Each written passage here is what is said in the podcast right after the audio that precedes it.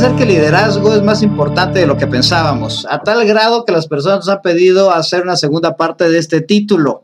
El liderazgo es una competencia compleja que se puede aprender y que se puede desarrollar, solo que no es una competencia para nada fácil de hacerlo, es una competencia que incluye muchas otras. Hola, muy buenos días, tardes, noches o cualquier momento del día en el que nos estés escuchando. Esto es, ¿por qué no? El podcast que busca preguntas a los hechos que te suceden o no te suceden de manera cotidiana y que aporta una serie de consejos finales para superar el no. Yo soy Héctor Trejo. Y yo soy Diego Sánchez y nosotros somos facilitadores de programas en entrenamientos corporativos, consultores en desarrollo organizacional humano con más de 18 años de experiencia. Hoy vamos a hablar por segunda ocasión de por qué no eres un buen jefe. Y como no pudimos definirlo nada más nosotros, tuvimos que mandar traer ayuda, trajimos aquí a las armas pesadas para que nos ayude a hablar de este tema. Hoy nos acompaña mi buen amigo Antonio Galván Luna. Él es el director operativo de Gálica y es experto en esos temas de liderazgo. Lleva ya bastante tiempo trabajando con líderes, ha trabajado con más de 200 líderes en, compañías de todo el mundo y pues tiene ahí algunas anécdotas muy interesantes que nos va a ayudar a aclarar ¿Por qué no eres un buen jefe? Si no te había quedado claro desde la vez anterior, espero que ahora sí no nos vayas a hacer hacer capítulo 3. Por Dios, bienvenido, Toño. Gracias por acompañarnos. No, muchas gracias a ti, Diego. Gracias a Héctor también. Un gustazo estar aquí con ustedes. Qué bueno que nos acompañas, estimado Toño. Empecemos con este tema porque es muy polémico. La gente se cree buenos jefes, los que están en puestos directivos, cuando la realidad es que son pésimos, pésimos manejando gente. Y también las personas que tenemos algún jefe, nos quejamos todo el tiempo de quiénes son nuestros jefes, de cómo toman malas decisiones, de cómo actúan, de cómo no se responsabilizan por las personas. Por eso, yo creo que una de las razones por las cuales la gente no es buen jefe o no tiene buen jefe es primero porque no tiene posturas claras y firmes. O sea, ¿qué te refieres con posturas claras y firmes? ¿Qué necesitas? o sea, que tienes que definir alguna, alguna postura. No puedes estar a favor de todo, todo el, de, todo, todo el tiempo. Tienes definitivamente que tomar cierta postura y negar algunas otras posibilidades. O sea, estás diciendo que los jefes son blandengues o eres fifi, pero no puede ser los dos. Entonces, tienes que definir tu postura en muchas ocasiones. O sea, no eres un fifi, no puedes ser un fifichairo, no debe ser un, no ser un, líder blandengue. No puede ser un derechairo, exactamente, o eres o no eres. En ¿Tú cómo ves? ¿Cómo ves, amigo Toño? ¿Hay líderes blandengues? ¿Es lo que es lo que nos quiere decir este por qué no abundan? Sí, definitivamente. O sea, sí, sí he visto muchas, en muchas ocasiones a muchas personas que estando en una posición de liderazgo o teniendo un puesto jerárquico alto, pues no saben para dónde, o sea, no saben definir cuál es el rumbo que deberían de implementar en la organización. ¿Y por qué sucede esto? Pues porque hay muchas, muchas causas, muchas formas de actuar que cualquier persona, cualquier organización pudiera adoptar, ¿sí? Porque hay muchas posibilidades para llegar a un camino. Tú puedes decir, ¿sabes qué? Eh, la empresa pues debe de ser muy responsable con el medio ambiente, pero también la empresa puede, tiene que ser muy orientada hacia los resultados económicos o, de mercado o queremos ser muy incluyentes y entonces pues tratan de agarrar un poquito de todas estas tendencias que son buenas, son positivas y al final pues no acaban enfocándose en ninguna. No sé, es como estar tirándole dardos ahí a un, a un tiro al blanco, pero pues diciendo, pues a ver, si mientras caiga ahí adentro, ya estoy del otro lado, pero nunca te enfocas realmente en hacer que un solo dardo caiga en el centro. Y eso, y eso genera mucha dispersión en, en las personas porque no saben hacia qué tienen que enfocar la mayoría de sus esfuerzos mentales y, y, laborales. O sea, es más una cuestión de enfoque, así de si el líder no sabe a dónde va y no lo sabe con firmeza, la gente se nos pierde. Claro, se nos pierde. Oye, fíjate que a mí se me hace que está muy relacionado con lo, con lo segundo, que hijos de su Pink Floyd, o sea, luego hay líderes blandengues, pero hay unos que son corazón de pollo, ¿no? Entonces le quieren dar gusto a todo el mundo. Entonces el siguiente, ¿por qué no es? No eres un buen líder porque no quieres decepcionar a la gente, no quieres romper corazones. Hay personas y hay líderes, como todos, que están orientados a la persona. Y no digo que estén mal, que estén orientados a la persona, pero están tan orientados a la persona que no le quieren romper el corazoncito. Entonces, pues están tratando de darle gusto a todos y en todo momento, y eso, demonios, no es posible. Claro. ¿Y esto cómo lo has visto, Toño? ¿Por qué no es posible darle gusto a las personas? ¿Y, qué efecto tiene este tipo de, de decisiones en los líderes o tipo de comportamiento en el desempeño de los equipos? Pues porque, primero que nada, dificulta o retrasa muchísimo la toma de decisiones, porque se vuelve una búsqueda incansable por alcanzar un consenso que no va a existir. Entonces, puedes hablar con alguna persona y esa persona te puede dar una opinión de que lo más importante ahorita es cuidar la integridad, vamos a decir, emocional de las personas, por ejemplo, en una época como la actual, ¿no? Pero puedes hablar con otra persona y esa otra persona te dice, pues sabes qué, eh, sí es importante, pero necesitamos sacar adelante la producción, si no el cliente nos va a tirar, ¿no? O nos va, o nos va a desechar y para eso pues tenemos que, que hacer estos recortes. Y entonces te vienen llegando muchísimas posibilidades, pero pero, pero te da miedo, ¿no? Al jefe o al líder le da miedo decirle a esa persona, oye, ¿sabes qué? Pues sí, sí es buena tu idea, pero en este momento no la vamos a adoptar porque siente que está descalificando a la persona o puede sentir que la persona se va a sentir ofendida, no se va a sentir tomar, tomada en cuenta. Y entonces empieza uno, bueno, ok, pues déjame considerar, déjame ver y luego vengo, ¿no? Y entonces se vuelve ahí un juego de escondidas, de las escondidas, porque luego ya el jefe ni siquiera quiere que lo vean, ¿verdad? Porque no le vayan a preguntar, bueno, ¿y siempre qué pasó? Es poco asertivo, ¿no? Poco asertivo, exacto. No se, no, se, no se hace asertiva. Efectivamente, yo sí creo que cuando eres líder o cuando eres jefe, tienes que decepcionar a dos o tres, o sea, a fuerza, porque si no, no estás siendo un líder. Es complicado darle gusto a todos. Totalmente de acuerdo. La gente tiene que, identificar, que, bueno, pues ahora hacia dónde tenemos que ir y bueno, obviamente esto tiene que ir emparejado con razones que, el líder tiene que explicar, ¿verdad? Tiene que comunicar, clarificar, pero, pero hay gente que le cuesta, hay líderes que les cuesta mucho, mucho hacer esto. Hay, hay otra, otra característica de los, de los jefes benditos, de los de los bonitos líderes que se dicen ser líderes, pero la realidad es que muchas veces les dan el avión a sus colaboradores. Nuestro tercer por qué no es, no eres buen jefe porque no sabes escuchar, idiota, no sabes escuchar. No te callas el hocico para escuchar lo que te tiene que decir tu gente. Yo creo que está relacionado con las dos, con, con, la cosa anterior y a mí se me hace interesante preguntarle a Toño acerca de esto, porque creo que, creo que son la antítesis una de la otra, ¿no? O sea, no estoy dispuesto a decepcionar a la gente, entonces yo me imagino que es una persona que le está escuchando muchas personas, entonces los escucha y, le, dices, no, no manches, pues como que el Héctor no quiere esto, güey, el Héctor quiere que se haga en la tarde y el Diego quiere que lo haga en la mañana, pero el Toño quiere que se haga en la noche, entonces los escucho mucho y no sé, porque no, no sé qué hacer, porque no les quiero romper el corazón. Y está el otro lado, donde el jefe no quiere escuchar a nadie, te vale gorro lo que te estén diciendo todos y Ingesu se va a hacer lo que diga yo. Entonces, no sé, Toño, pero yo veo como que son extremos, ambos tóxicos, uno la antítesis del otro. No sé tú qué hayas visto en tu experiencia con líderes. Mira, ese, es un punto bien interesante, Diego, porque por un lado, sí, a lo mejor eso de considerar mucho a la gente y estar queriendo siempre estar de su lado bueno puede parecer que los estás escuchando, pero realmente no los estás escuchando. A lo mejor nada más estás pendiente de sus reacciones emocionales ante lo que dices, pero escuchar va más allá. O sea, escuchar es realmente interiorizar las ideas, realmente que las consideres, que las proceses. Ahora sí que te las imagines así clarito, clarito en tu, en tu cabeza y entonces empiezas a ver posibilidades de esos mensajes.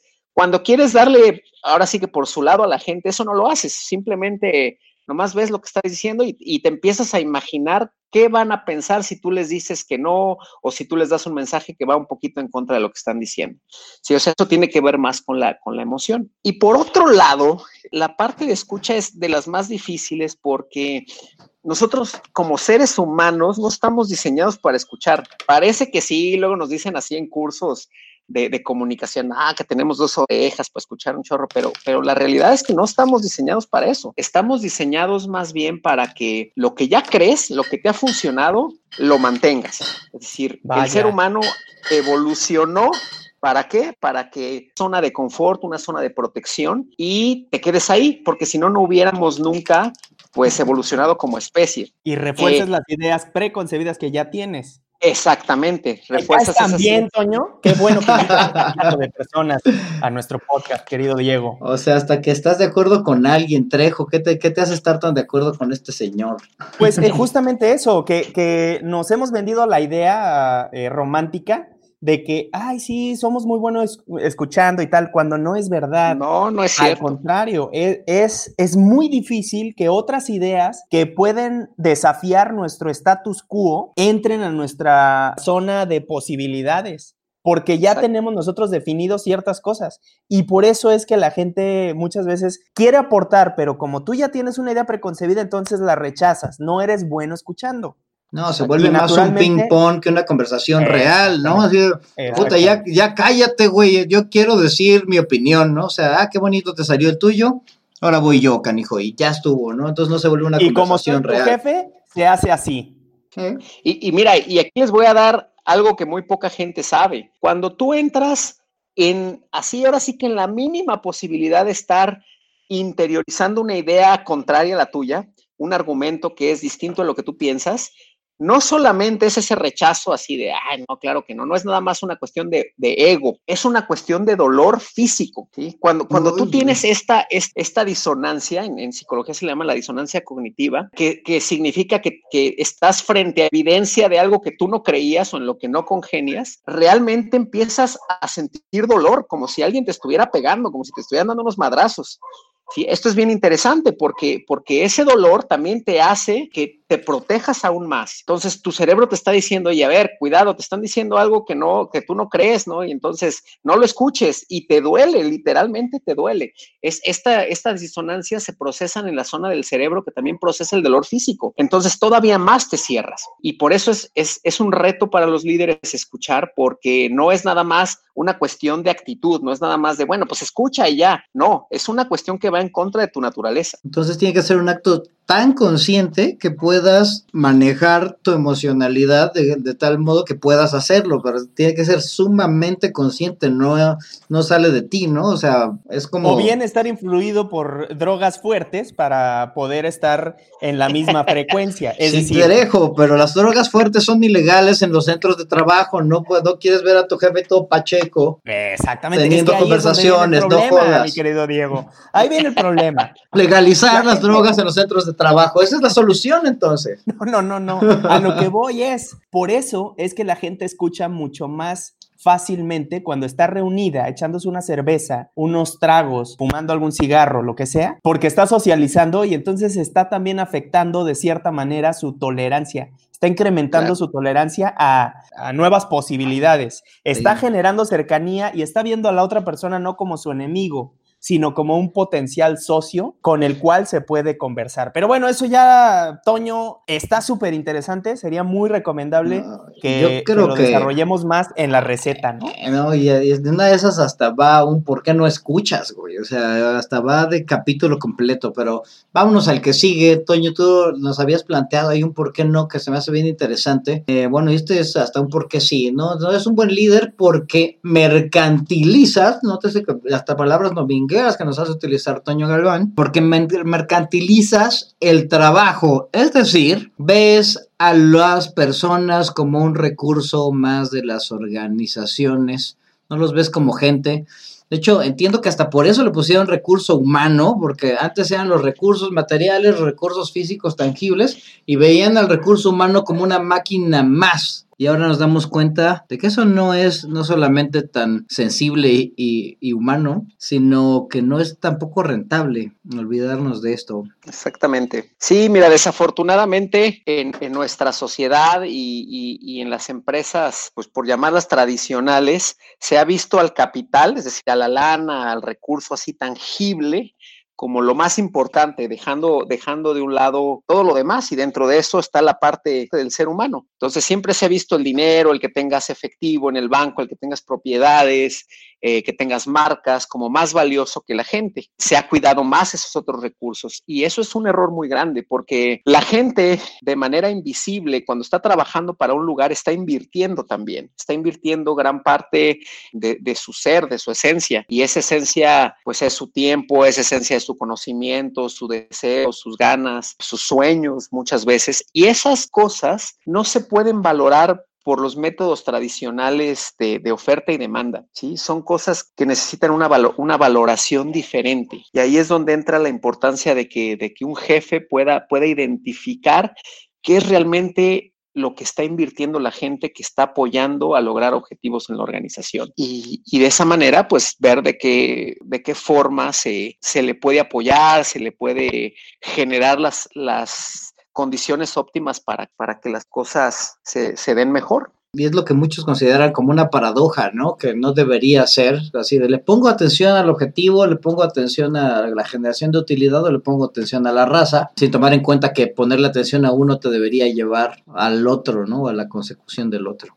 Exactamente, porque a final de cuentas, y muchas veces sucede que, que tus mismos trabajadores son tus consumidores y ellos son el testimonio más real de, realmente cómo se sienten con lo que están haciendo en, en, la organización. Entonces es, es, un tema, es un tema complejo pero bueno, creo que ahorita se están haciendo muchos esfuerzos para que las organizaciones se den cuenta de esta realidad y, cambiar un poco la forma en que el liderazgo se ha venido enseñando en los últimos 50, 60 años, donde, donde las personas pues sí eran vistas como números, como, como un recurso, como tú dices, que se puede cuantificar y que como cualquier otra cosa se puede vender, intercambiar de manera muy sencilla. Digo, yo no estoy en contra de que, bueno, pues, y creo que lo han dicho en alguno de los podcasts anteriores, ¿no? Cuando la gente no, no es lo, no está en el puesto correcto o no es el fit correcto con la organización, pues hay que cambiarlo, hay que tomar decisiones. Pero va más allá, el análisis tiene que ir un poquito más allá. Y de ahí se deriva el otro por qué no que se está planteando aquí. No eres buen jefe porque no estás dispuesto a cambiar tu forma de pensar. No eres buen jefe porque crees que tu esquema, porque crees que tu modelo es el que va a funcionar en la organización y no estás dispuesto a aprender nuevas cosas, a cambiar la manera de pensar. ¿Cómo ves, Toño? ¿Qué, experiencias o qué anécdotas tienes en relación con este? Uy, este uy, uy. no, pues si te contara, ¿no? Pero mira, es, muy fácil. Yo, yo, yo, yo he visto muchas personas que desde que tú tienes una conversación con estas personas, luego, luego te plantean su contexto organizacional. No, la verdad es que ya estoy hasta la madre porque la gente aquí es bien huevona y no trabaja y no hace las cosas y por más de que les digo. Entonces, ahí está ya su contexto, todo su contexto de trabajo y, y de acción es con base en esa creencia. Entonces, no se da la posibilidad de ver alternativas, de ver que a lo mejor puede haber formas distintas de abordar la situación. Y entonces, como se, clava en esa, en esa forma de pensar, en ese contexto, pues todas las acciones que resultan bajo su liderazgo o bajo su autoridad están, por definición, marcadas por ese contexto. Es decir, el resultado que quieres lograr está enmarcado por el hecho de que tú crees que tu gente es incapaz, por ejemplo, o es floja. Y entonces, ¿qué vas a lograr en una, organización? De autocumplimiento, ¿no? Exactamente, lo acabas de decir. No, es que en esta planta somos bien huevones, güey. No, en esta planta nadie es puntual y madres, pues claro que se hace así, ¿no? Entonces, pero es una maldición, Toño, no la vamos a romper. Espero que en la receta nos ayudes un poco porque está cañón. Y antes de pasar a la receta, me gustaría hacer rápidamente una recapitulación. No eres un buen líder porque no tienes posturas claras y firmes, porque no quieres decepcionar a la gente, porque no escuchas, porque no dignificas al ser humano y lo mercantilizas por, y porque no estás dispuesto a pensar diferente. Y Santísimo, no sabes, platicando de esto, cuántas personas me, cuántas personas me acordé. Pero bueno, Toño, échanos la mano, ¿cómo, cómo ayudas con la receta? ¿Qué, qué hacemos? Si, no, si un líder no tiene posturas claras y firmes, ¿qué debería hacer? ¿Comprarse unas? Pues definitivamente, o buscarlas o pedirlas. La tienda de posturasfirmes.com. ¿En dónde la venden, Diego? Yo quiero dos.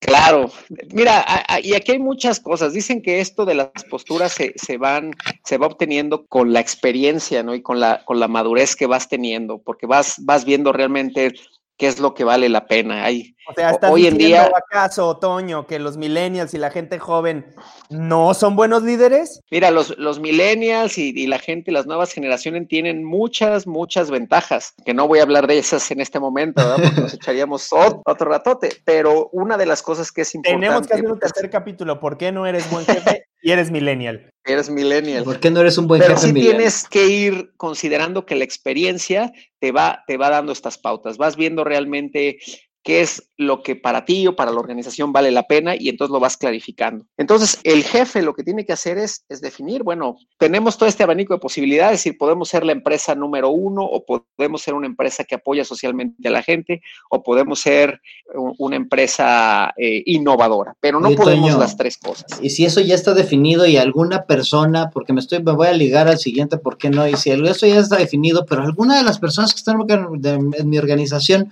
no hace clic o no hace macho, no le gusta simplemente. Pues ahí es momento de tener la conversación y, clarificar, o sea, nosotros a donde queremos ir es hacia acá y si no hay un fit, pues adelante. Esa es una de las conversaciones difíciles, ¿no? Que muchas veces los jefes no quieren tener, sobre todo las personas o, los jefes que, que, tienen mucha orientación hacia las relaciones. Pero es sano, es muy sano poder decirle a la gente, ¿sabes qué? No estamos encajando. Eso evitaría muchísimos problemas eh, de gente frustrada, de gente enojada, muchos disgustos. Y aparte también le quitas, o, más bien le das la posibilidad a las personas de que más pronto busquen alternativas, encuentren también las, cosas que, realmente les, les apasionen, donde sí puedan desarrollarse plenamente. Clarifica y si no cabes, pues ni modo, vámonos, ¿no? Vámonos, exactamente. Ok, gracias. Y eso es, eso es un tabú, creo, hasta que la gente evita eso al máximo, pero hay veces que no hay de otra. Y si no escucho bien, ¿qué, qué, hago? Bueno, pues ahí es yo una recomendación que les hago a, las, a, los líderes con los que trabajo y que, y que veo que no tienen desarrollada bien esta habilidad de escuchar, es primero que conozcan o aprendan un poquito más de, de la escucha como tal. mucha gente dice, ay, pero ¿qué voy a andar aprendiendo a escuchar? Pues realmente es bueno porque ahí te vas a dar cuenta de todos los sesgos mentales que tenemos los seres humanos que nos previenen escuchar. Y hay un fenómeno, por ejemplo, que se llama el Dunning-Kroger, que, que hace que pensemos que lo sabemos todo y que no tenemos nada más que saber sobre algún tema. Entonces, porque me leí el libro de Stephen Covey, ya siento que yo soy la persona que domino los siete hábitos de la gente altamente efectiva y que soy una persona altamente efectiva, pero no es cierto. En realidad, un, líder tiene que darse cuenta que mientras más conoce, más debe darse cuenta que no sabe nada o que sabe muy poco. Y ese es un sesgo muy difícil. Y cuando te das cuenta de eso, entonces te das cuenta de que una conversación con cualquier persona en tu organización, desde los niveles más altos hasta los más bajos, si realmente le escuchas, puedes encontrar cosas muy valiosas. Lo, que los japoneses llaman Kenba Genbutsu, que significa, bueno, pues la gente que más sabe de un proceso es quien está haciendo el proceso. Entonces, escúchalos. Otro sesgo que tenemos los seres humanos es que únicamente le damos atención a la información que confirma lo que nosotros creemos. Entonces, si yo creo que la gente es floja, eh, aragana y que no le echa ganas, todo lo que yo vea que confirma eso lo voy a tomar como válido y todo lo que vaya en contra lo voy a desechar, es más, ni lo voy a ver. Claro, lo vas a ignorar. Entonces, Entonces lo vas a ignorar. Trejo no es, no es un cretino, simplemente está sesgado. Exactamente. Y además quiero hacer la acotación que yo sí lo sé todo. Bueno, Claro que hay sus excepciones, claro que hay sus excepciones y, por eso estamos aquí el día de hoy, Trejo. para, saber, conocer más de ti y escucharte. Eso me da gusto que entiendas por fin, Toño, que puedes aprender grandes cosas de mí.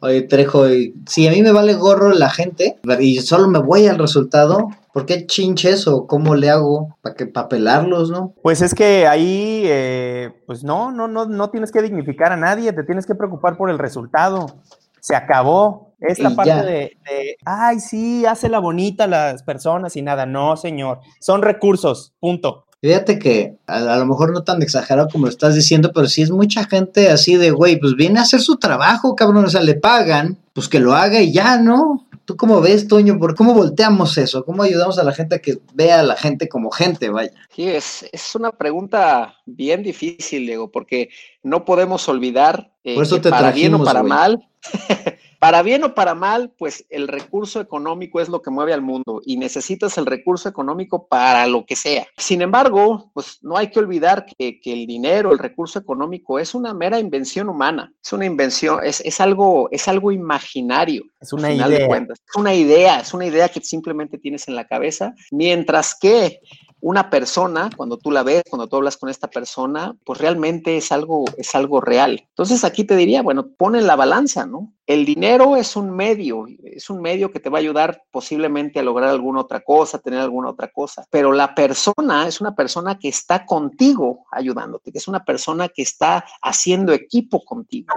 Y aquí con la persona, pues el efecto es multiplicador de lo que se puede hacer. Entonces, date cuenta de que si tú realmente llegas a generar esa sinergia con esa persona, pues puedes crear mucho más recurso que solamente lo que pudieras ahorrarte por no pagarle un poco más a esa persona o, por no capacitarla, ¿verdad? O por simplemente estar viendo que son números. Es que está cañón. ¿En qué momento el, el concepto del dinero que se hizo para servir a la gente cambió y se volvió al revés, ¿no? en el que la gente empieza a darle servicio al, dinero, vaya, o sea. Pero bueno, por eso me caíste bien, Toño, porque la gente no es recursos. lo estamos viendo el día de hoy, este, Diego, Toño. O sea, yo sé que se escucha bastante cruel y bastante vulnerador de ciertas ideas románticas, pero lo estamos viendo en carne propia hoy, en esta situación del COVID-19 cuando en teoría tendríamos que poner a las personas por encima de la parte económica, está haciendo al revés. las empresas, las compañías, eh, los dueños de los recursos, lo que están haciendo es, ¿sabes qué? No tengo para pagarte. No poner a la persona primero, sino que es real. O sea, una persona no, no va a trabajar de a gratis, a menos que ya tenga sus, su línea básica de necesidades cubiertas,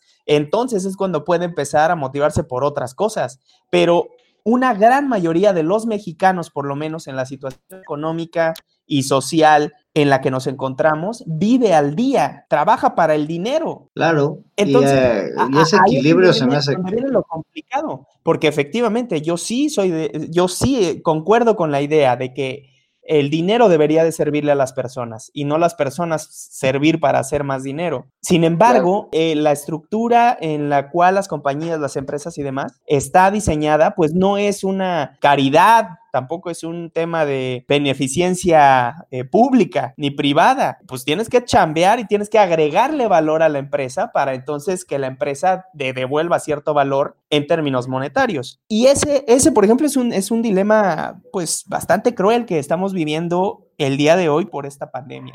Mucha gente está perdiendo sus empleos porque se está, pues, está poniendo en riesgo la supervivencia económica de muchas empresas. ¿O cómo ves, Toño? ¿Cómo ves, Diego? Tú no quieres que se acabe este capítulo jamás, pero a ver, Toño. Quiero que se acabe, pero me gustaría que se acabara con un, con un tono positivo. de hecho, y de hecho, fíjate que creo que va ligado al, al, al, último por qué no y que podría ser una buena parte de la receta. Toño, ¿tú qué traes? ¿Qué, ¿Cómo le ayudas a la gente, a los líderes a pensar diferente, a buscar alternativas? Encontrar respuestas en donde, como en esta ocasión, parece que no existe. Mira, primero que nada tiene que haber una, una convicción, porque si hay una realidad, y aquí voy a coincidir con el todo conocedor Héctor Trejo. todo sabiduría, por favor. Todo sabiduría, ¿verdad? Que sí, hoy en día una realidad es que la pandemia está poniendo en, en riesgo a muchas personas por la parte económica.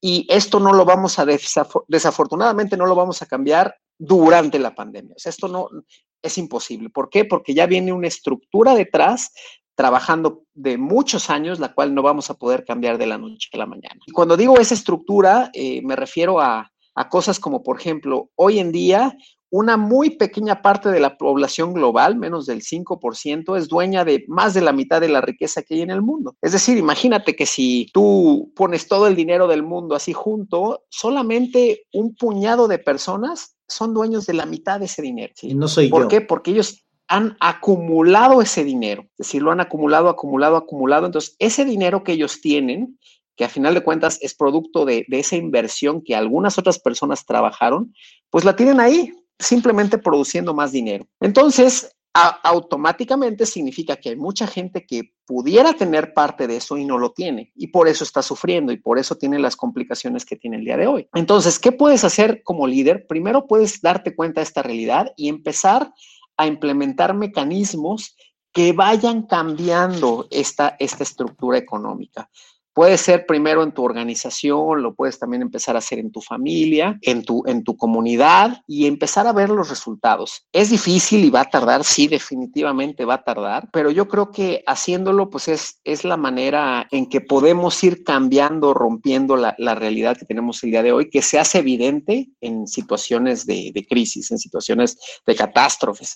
¿sí? Pero, pero bueno, pues a final de cuentas alguien tiene que empezar. la recomendación es empieza, o sea, empieza a ver esas cosas de manera diferente. ¿Qué es lo que realmente te está motivando de querer tener un departamento más, una casa más, un coche más? ¿Es, es realmente servir a algo o realmente es el puro deseo de hacerlo? Cuando te empiezas a dar cuenta de esas cosas, pues puedes empezar a ver que a lo mejor eso se puede redistribuir de una mejor manera o puedes eh, compensar a la gente no nada más por la hora nalga, ¿verdad? Que está dando en tu organización, sino por las ideas que aporta o por la manera, no, no, sé, el ambiente que imprime a la organización o las, la creatividad que tiene. Claro. Es también pensar que, que, que, el salario no es nada más es por tus ocho horas, porque hoy en día también así es. Yo te pago por hora normalmente, pero no normalmente las empresas no pagan por esos otros intangibles. Híjole, y bueno, y creo que es una, creo que es la cuestión más retadora de todas. Creo que es, creo que sería la más efectiva. Trejo, ayúdanos con la recapitulación de la receta porque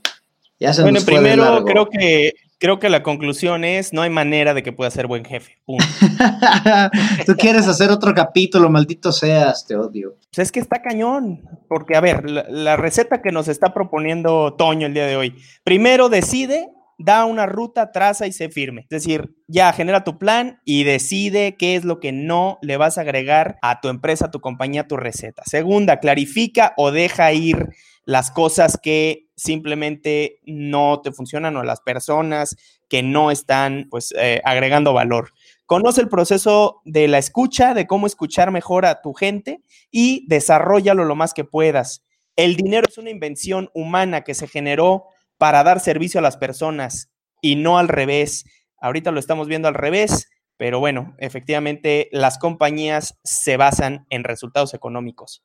Conciencia y cuestionar las creencias personales. Ve las cosas de manera diferente. Date la oportunidad de cambiar el paradigma que de por sí ya tienes. Esa sería la receta, Toño, ¿cómo ves? Pues no sé si es la receta, pero yo, yo te diría, son las cuestionantes que se tiene que hacer un líder o un jefe que aspire a ser un buen jefe, que no vea este podcast y diga, ah, claro, no, pues yo soy, yo no soy un buen jefe, entonces por eso lo voy a escuchar, sino al contrario, que diga, no, pues yo quiero ser de los que no están ahí, entonces por eso tengo que empezar a, a plantearme estas cosas. Y son cuestionamientos profundos y personales que, a fin de cuentas, creo que Así. todo acaba en la persona, ¿no? En, y en las sí. decisiones que tomamos y los cambios que queremos hacer. Y bueno, Toño, pues no me queda otra cosa más que agradecerte mucho este, este buen rato que esta platiquita se puso sabrosa. Yo, yo nada más veía la cara del Trejo disfrutando cada momento. Amigo, muchas gracias. Y oye, Toño, si la gente quisiera saber más de lo que haces, ponerse en contacto contigo para, para ver si los quieres asesorar en cuestiones de liderazgo, ¿cómo te contactan? Claro, mira, mi correo es agalvan con v, así todo junto, arroba galica.mx. Si me mandan un correo electrónico, pues con mucho gusto les puedo compartir. Hay, literatura de esto, les puedo dar algún consejo, alguna experiencia que he tenido. También nos pueden seguir, bueno, pues en las redes sociales de la, de la empresa para la que trabajo, que es Gálica, como dijiste. Sigan a Gálica o nuestra página de internet. Pues ahí también tenemos varios recursos artículos que pueden descargar y, y, una forma de contacto. Muy bien, muchas gracias. Eh, solamente yo les yo, yo, diría, pues realmente si, si tienes esa intención y estás dispuesto o dispuesta a, a hacerte estos, estos cuestionamientos, adelante. Porque luego ese es otro problema, ¿eh? que nos han vendido el ser buen jefe, el ser buen líder de una manera sencilla, como si fuera una receta de cocina. Y la verdad es que en la experiencia que he tenido, esto no es nada sencillo. Por eso, por más podcast que hagamos, creo que la receta no vamos a poder definirla jamás, pero tal vez sí podamos ayudar a las personas a que mejoren poco a poco. Conclusión, no hay manera definida para poder decir que eres un buen jefe. La receta es que la receta es que no hay receta, pero sí hay muchas cosas que podrías hacer y meter ingredientes para hacer tu propia receta. Y Exacto, bueno, para poder pues, mejorarte un poquito y que la gente te aprecie y te siga mejor. Exacto. Pues muchas gracias a todos ustedes por escucharnos hoy en nuestro podcast número 12 en la segunda parte de ¿Por qué no eres un buen líder? Por favor, escríbenos y danos tu opinión acerca de esto a ¿por qué no podcast outlook.com o bien en redes sociales, en Facebook, ¿por qué no el podcast? Ayúdanos, regálanos comentarios, regálanos eh, sugerencias de nuevos temas, de nuevas lecturas, de nuevas encuestas, de cuestiones que quieras que podamos tocar aquí en este podcast que es construcción de todos nosotros, incluyéndote a ti, querido escucha. Y muchas gracias. Mi nombre es Diego Sánchez. Yo soy Héctor Trejo. Y nos vemos. Y esto fue ¿Por qué no? Nos vemos a la próxima. Adiós.